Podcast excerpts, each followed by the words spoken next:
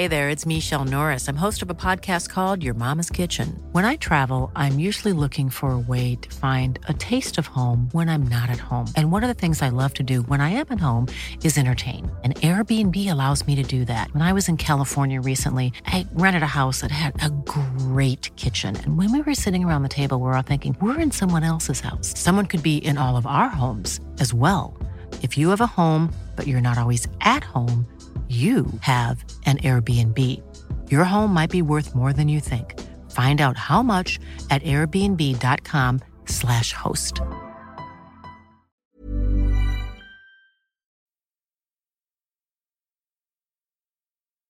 Acompañante.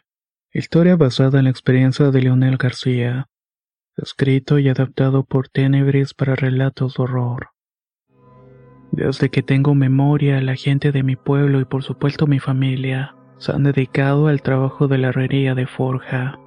Tanto mis familiares como amigos tenían talleres de forja para construir herramientas para el campo. Yo comencé esta labor cuando tenía 15 años. A los 16 ya era un chalán más aprendiendo este oficio que nos había dejado tantas experiencias. Cierto día me invitó un señor a trabajar con él por las tardes ya que por las mañanas iba a la secundaria. Algunas semanas más tarde también me invitó un amigo a trabajar en las mañanas. En este punto me gustaría aclarar que era bastante común que mi pueblo comenzara en la forja a las 3 de la mañana, ya que a esta hora no se siente el calor inclemente que por lo regular nos acompaña por las mañanas. De tal forma mi amigo y yo podríamos trabajar desde las 3 a las 7 de la mañana y estar a tiempo para ir a la escuela. Yo, que siempre he tenido interés en hacer el mejor trabajo posible, acepté la doble jornada. Durante algún tiempo me fue bastante bien. Me levantaba temprano para llegar a las 3 de la madrugada a la casa de mi amigo. Hacíamos lo posible por probar cosas nuevas y mejorar las técnicas conocidas. Luego, puntualmente nos íbamos a la escuela a las 7 en punto. Un sábado fui a cobrar lo de la semana con el señor que me enseñaba por las tardes. Salió su esposa y me dijo que el patrón estaba muy enfermo. Me dio más de la mitad de la paga y agregó que regresara el día lunes para darme el resto. Me dio alivio escuchar que para el lunes todo iba a regresar a la normalidad. Le contesté que no se preocupara y que el lunes volvía como siempre. Este día muy temprano me fui a trabajar siguiendo la rutina. Me levanté a las 3 de la madrugada y fui a trabajar con mi amigo que estaba unos 15 minutos de mi casa. Para llegar ahí tenía que cruzar un pequeño arroyo, así que tomé mis precauciones para no resbalarme. Ahí fue cuando escuché pasos cerca de mí. Me detuve para girar y ver quién era, pero no había nadie. Luego de unos cuantos segundos este ruido dejó de escucharse.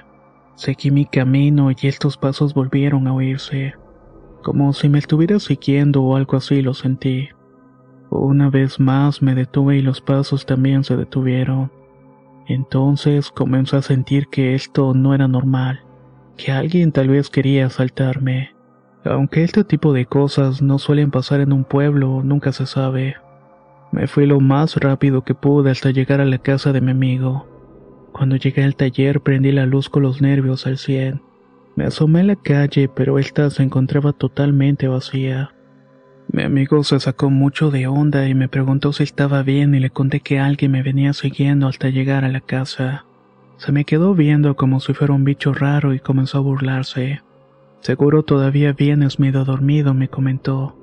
En fin, que ya no le dimos más importancia al asunto y seguimos nuestra jornada. Luego, durante el día en la secundaria, se acercó un amigo para preguntarme, Oye, ¿ya supiste que murió don Ubaldo, tu patrón? Falleció hoy en la madrugada. Su viuda está muy triste y te aconsejo que pases a darle su pésame. Me impresionó mucho escuchar la noticia del fallecimiento y llegué a la conclusión de que los pasos que había escuchado acompañándome en el arroyo eran los pasos de mi patrón para cancelar nuestro trabajo y despedirse de mí. Sé que esta historia para muchos puede parecerles poco, pero a mí me impresionó tanto que sigue dándome escalofríos cuando vuelvo a recordarla.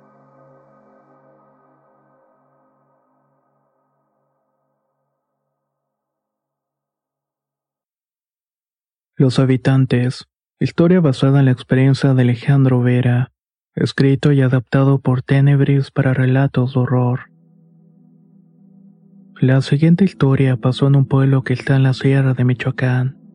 A mí ya me tocó nacer en la Ciudad de México, pero tanto mis padres como mis abuelos son originarios de allá. Personalmente disfruto mucho la visita al pueblo, pues aún mantiene sus tradiciones muy arraigadas. Y eso es algo que por lo general no se mira en las ciudades. Aunque estas historias por lo general traen consigo una moraleja para ser más cuidadosos con las cosas en las cuales nos metemos. Y hay una en especial que siempre me dio mucho miedo. La historia que van a escuchar le pasó a mi padre y a mi abuelo paterno, que da fe de ello. No es extraño que una de las fuentes de ingresos que tiene este pueblo es la crianza de borregos. Mis abuelitos hasta el día de hoy tienen por lo menos cinco borregos de los cuales obtienen la lana o los venden en los mercados ganando algunos pesos. Así que cuando mi papá era pequeño se iba al cerro a pastorear a los borregos pero los abuelos eran muy claros al decirle que regresara antes de que cayera el sol, ya que de lo contrario podían salir los habitantes del cerro. Toda la gente conocía la historia de los habitantes, así que mi padre sabía muy bien a lo cual se referían. Sin embargo, una tarde uno de los borregos se quebró una pata al tropezar en un barranco. Mi papá tardó mucho en sacarlo de ahí y luego acomodarlo sobre su espalda para regresar a la casa. Los últimos rayos del sol ya se estaban ocultando y se dio cuenta de que no iba a poder llegar antes del anochecer. La idea de toparse con los habitantes le aceleraba el corazón, y él mismo notaba cómo las gotas de sudor le estaban escurriendo en la frente. Mi padre no era la primera persona que por una u otra razón se quedaba en el cerro y todos contaban la misma historia. Por la noche aparecían seres de dimensiones gigantescas entre los árboles y peñascos. Cuando los gigantes aparecían podía escucharse el crujir de las ramas, así como algunos animales gimiendo agonizando al ser devorados por estas criaturas. Mi papá tuvo mucho miedo por las borregas. Aprovechó la poca luz que quedaba para aventarles piedras y arrarlas de nuevo la casa. Estas se sabían el camino por memoria y él se quedó con la que tenía la pata rota. Buscó lo más rápido que pudo un lugar donde esconderse junto con el animal, y fue que encontró un espacio entre unas piedras y ahí se quedó. Aunque temblaba del miedo porque aún estaba a merced de cualquier peligro de los animales y criaturas del monte. Se quedó dormido abrazando al borrego, por los dos estaban agotados. Dice mi papá que cuando abrió los ojos la luna estaba brillando en lo alto del monte. Como no tenía reloj ni nada por el estilo, no supo qué hora era, pero ya era de madrugada. Mi padre entonces pudo escuchar que las ramas de los árboles se iban sacudiendo con fuerza, pero no quiso asomarse por el miedo. No quería ver algo que nunca pudiera olvidar. Solamente abrazó con más fuerza al borrego y apretó los ojos. Un rato después escuchó que esos sonidos se iban alejando. Pensó que las cosas ya se habían calmado hasta que los gritos de un señor estremecieron el monte. El hombre gritaba desesperado que lo ayudaran y luego se escuchó otro grito de una mujer que fue ahogado por lo que pareció el golpe de una piedra enorme. Mi papá estaba tan aterrado que se tapó las orejas y le apretó el hocico al borrego para que no fuera a balar en caso que le asustaran los gritos. Luego de ese golpe de la piedra mi papá no volvía a escuchar ningún ruido pero eso sí no pudo pegar el ojo en toda la noche. En cuanto vio que comenzaba a clarear, se asomó con el borrego y apresuró el paso para volver a su casa. Todavía no llegaba a la puerta cuando vio a mis abuelos que ya se habían alistado para ir a buscarlo. Al reconocerlo a la distancia, corrieron para alcanzarlo y los tres lloraron de alivio. Aunque mi papá dice que soltó ahí todo el temor de lo que había escuchado en la madrugada. Él les contó a mis abuelos qué había sucedido y ellos no pusieron en ninguna duda sus palabras. Mi papá estuvo en cama unos cuantos días porque el miedo le provocó fiebres y también vómitos. Mi abuelita sabía que eso era mejor de haber ido a buscar los restos de su hijo al monte, por lo cual lo cuidó con mucha paciencia, dándole el té, limpiándolo con huevo y albahaca. Por fortuna, tanto él como el borrego habían sobrevivido para esta historia una historia que se sabría en el pueblo y que se perpetuaría en nuestra familia. Sé que esto puede parecerles extraordinario, pero mis abuelos y mis padres aseguran que en el pueblo se llegaron a encontrar huesos de los gigantes. Cráneos del tamaño de una pulga como ellos dicen que es el famoso Volkswagen. Y también juran haber visto huesos del tamaño de un hombre adulto. Cuando alguien encontraba algún vestigio de la existencia de los habitantes, todos iban a verlo y el miedo por estas criaturas se incrementaba. Lo más aterrador es que lo buscaban al día siguiente y ya habían desaparecido. Actualmente mis padres van de vez en cuando al pueblo y de los gigantes del cerro se habla poco o nada. Eso sí, quienes ahí viven siguen la costumbre de no quedarse en el monte cuando cae la oscuridad de la noche.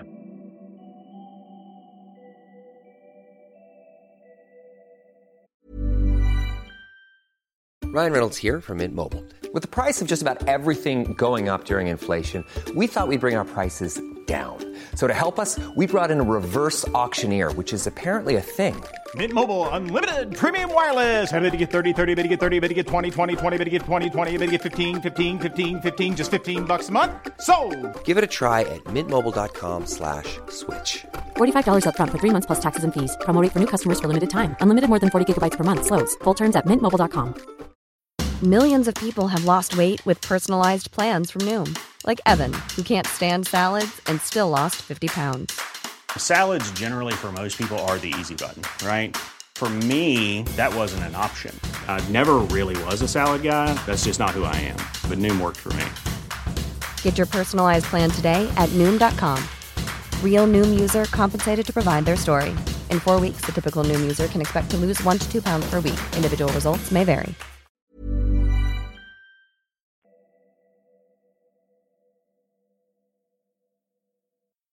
El niño perdido. Historia basada en la experiencia de Antonio N. Escrita y adaptada por Tenebris para relatos de horror. No voy a mentirles, tardé mucho en decidir en contar esta historia porque lo considero algo bastante personal. No lo sé y creo que muchas veces no le tomamos seriedad a los temas o imaginamos que son chismes. O tal vez simplemente leyendas que van de boca en boca. Pero cuando por fin lo vives, comienzas a darle seriedad y yo diría que hasta cierta intimidad. Al final quise compartirlo aquí porque no conozco un espacio donde se tomen con más respeto estas experiencias. Quisiera comenzar esta historia confesando que hace un año y medio me corrieron de la escuela porque no asistía a clases. Mis padres obviamente me dejaron de darme apoyo y me dijeron que si quería enfrentarme a lo dura de la vida, entonces debía conseguir un trabajo y comenzar a mantenerme a mí mismo. Como vivo en una ciudad que principalmente se mantiene del turismo, el primer empleo que me aceptó fue un bar. Lo manejaban unos chavos con una onda muy alternativa y hasta medio post-punk. No conocía muy bien esos ambientes, así que, ¿qué podía perder? Comencé a meserear ahí tres días a la semana. La paga no era tan buena, pero las propinas compensaban cualquier mal rato. Esto simplemente lo digo por agregar algo, ya que en realidad los chavos del bar eran buena onda. Sin embargo, algo que desde el principio me llamó la atención fue que los chavos no querían quedarse hasta el cierre. Los fines de semana era obligatorio que todos nos quedáramos para contar el dinero, limpiar y repartir las propinas, pero entre semana a veces solamente había un encargado y uno de los dos meseros. A los cuatro meses de que entré, uno de los encargados renunció. El dueño del bar me mandó a hablar para proponerme ser el nuevo encargado. La paga era mucho mejor y ahora podía ir dos veces más por semana. Eso sí, con la obligación de que uno de esos días tenía que ser el fin de semana. Me sentí muy orgulloso de haber ascendido. Sé que no era lo que mis padres deseaban para mí, pero hay pequeños logros que nos ayudan a cimentar nuestra confianza. Entonces solamente éramos dos encargados, mi amigo Felipe y yo. Recuerdo el primer sábado que nos quedamos hasta el final para hacer el conteo. Felipe me comentó como si se tratara de una confidencia. Oye, ¿ya escuchaste del niño perdido? No, ¿quién es ese? ¿Cómo crees? Llevas trabajando aquí tanto tiempo y no sabes quién es el niño. ¿Me quieres ver la cara? No, en serio. ¿Quién es el niño ese o qué? Mira, esta es una casa antigua como la mayoría de las que están en el centro. Me imagino que eso sí lo sabes, ¿no? Pues dicen que hace varios años, cuando esta casa no era tan vieja, había una familia que vivía aquí y tenían un pequeño. No había caminos pavimentados ni edificios altos. El sustento de esa familia era un pozo que quedaba justamente en la bodega donde guardamos el pilto. Pues en un descuido de los padres, el pequeño cayó en el pozo donde se terminó ahogando.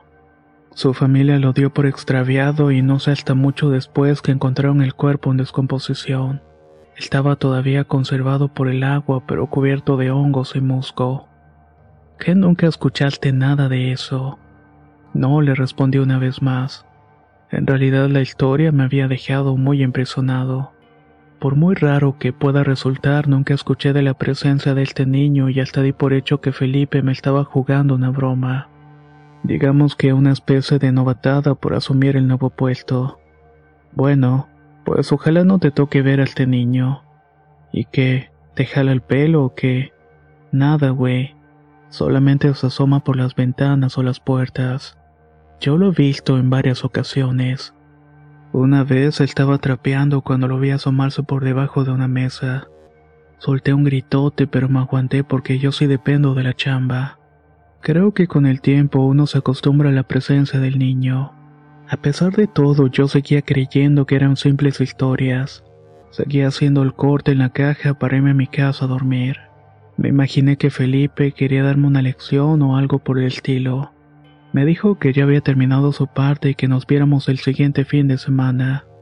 Como tenía una cuenta que no me cuadraba, le dije que estaba bien. Eran aproximadamente las cuatro de la madrugada en ese momento. Todo el bar estaba en silencio lo único que se escuchaba era el ruido de las monedas que ponía una sobre las otras para terminar mi trabajo e irme a descansar. En esas estaba cuando escuché que una puerta se abrió y era la puerta del baño. Tenía que ser Felipe. Estaba intentando convencerme de que existía el fantasma del niño. Deja de hacer tonterías, le grité. Ya me quiero ir y me estoy desesperando. La puerta del baño se seguía abriendo y cerrando. El cansancio estaba comenzándome a pesar y me puse de mal humor. Decidí dejar las monedas sobre la barra y fui hasta el baño para poner una hasta aquí. Me quedé con la boca abierta cuando vi que la puerta se estaba abriendo y cerrando sola. No había nadie en el baño o eso parecía. Me impresioné tanto que no pude moverme de donde estaba. Entonces noté que detrás de la puerta se estaba asomando la cabeza de un niño. Tenía el cabello negro y era blanquísimo. Se veía más o menos de unos cuatro o cinco años.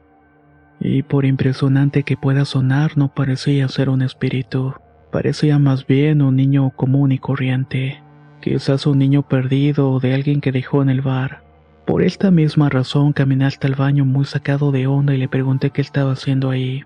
Entré al baño y busqué en todas partes, pero no encontré nada. Solamente estaba yo en el bar y no pude continuar haciendo el corte me fui corriendo de ahí. Regresé al día siguiente para pedirle al mesero que me ayudara y él también me contó sobre el niño al que cariñosamente le llaman al niño perdido. Actualmente sigo trabajando en el bar y aunque esa fue la única vez que pude ver al pequeño. Eso sí, lo he escuchado correr o reírse cuando todo el mundo se ha marchado. Me he acostumbrado a su compañía y sé que no es un mal espíritu pues nunca me ha hecho daño. Solamente corre y se divierte intentando disfrutar esa vida que le fue arrebatada cuando cayó al pozo.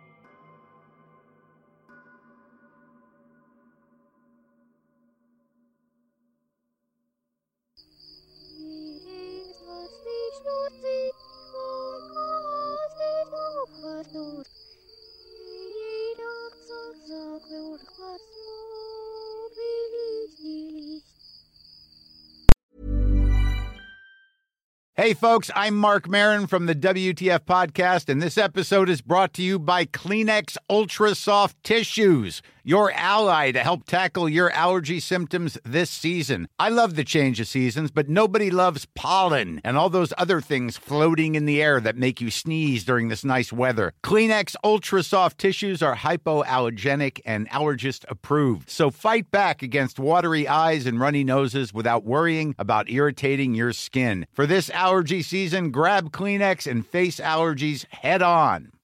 How would you like to look five years younger? In a clinical study, people that had volume added with Juvederm Voluma XC in the cheeks perceived themselves as looking five years younger at six months after treatment. Look younger, feel like you. Add volume for lift and contour in the cheeks with Juvederm Voluma XC. Reverse signs of aging by adding volume to smooth laugh lines with Juvederm Volure XC. For important safety information and to find a licensed specialist, visit juvederm.com. That's J U V E D E R M.com. Not for people with severe allergic reactions, allergies to lidocaine, or the proteins used in Juvederm. Common side effects include injection site redness, swelling, pain, tenderness, firmness, lumps, bumps, bruising, discoloration, or itching. There's a risk of unintentional injection into a blood vessel, which can cause vision abnormalities, blindness, stroke, temporary scabs, or scarring. Talk to a licensed specialist to find out if it's right for you.